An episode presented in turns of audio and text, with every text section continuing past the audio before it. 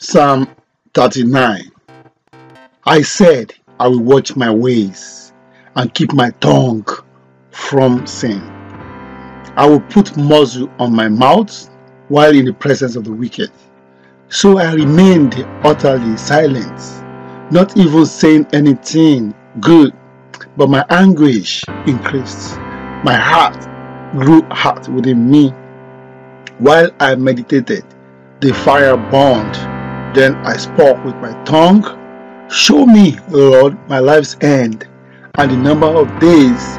Let me know how fleeting my life is. You have made my days a mere handbreadth. The span of my years is as nothing before you. Everyone is but a breath, even those who seem secure.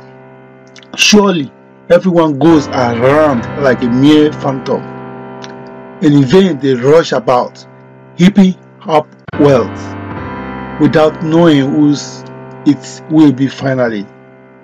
But now, Lord, what do I look for? My hope is in you. Save me from all my transgressions. Do not make the scorns of fools.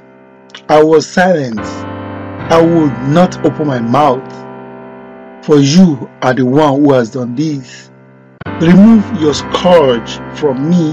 I am overcome by the blow of your hand.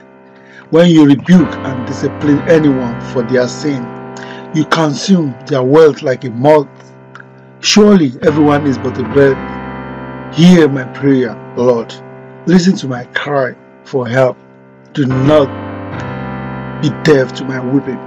I dwell with you as a foreigner a stranger as all my ancestors were.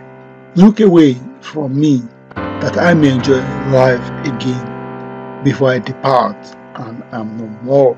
Amen.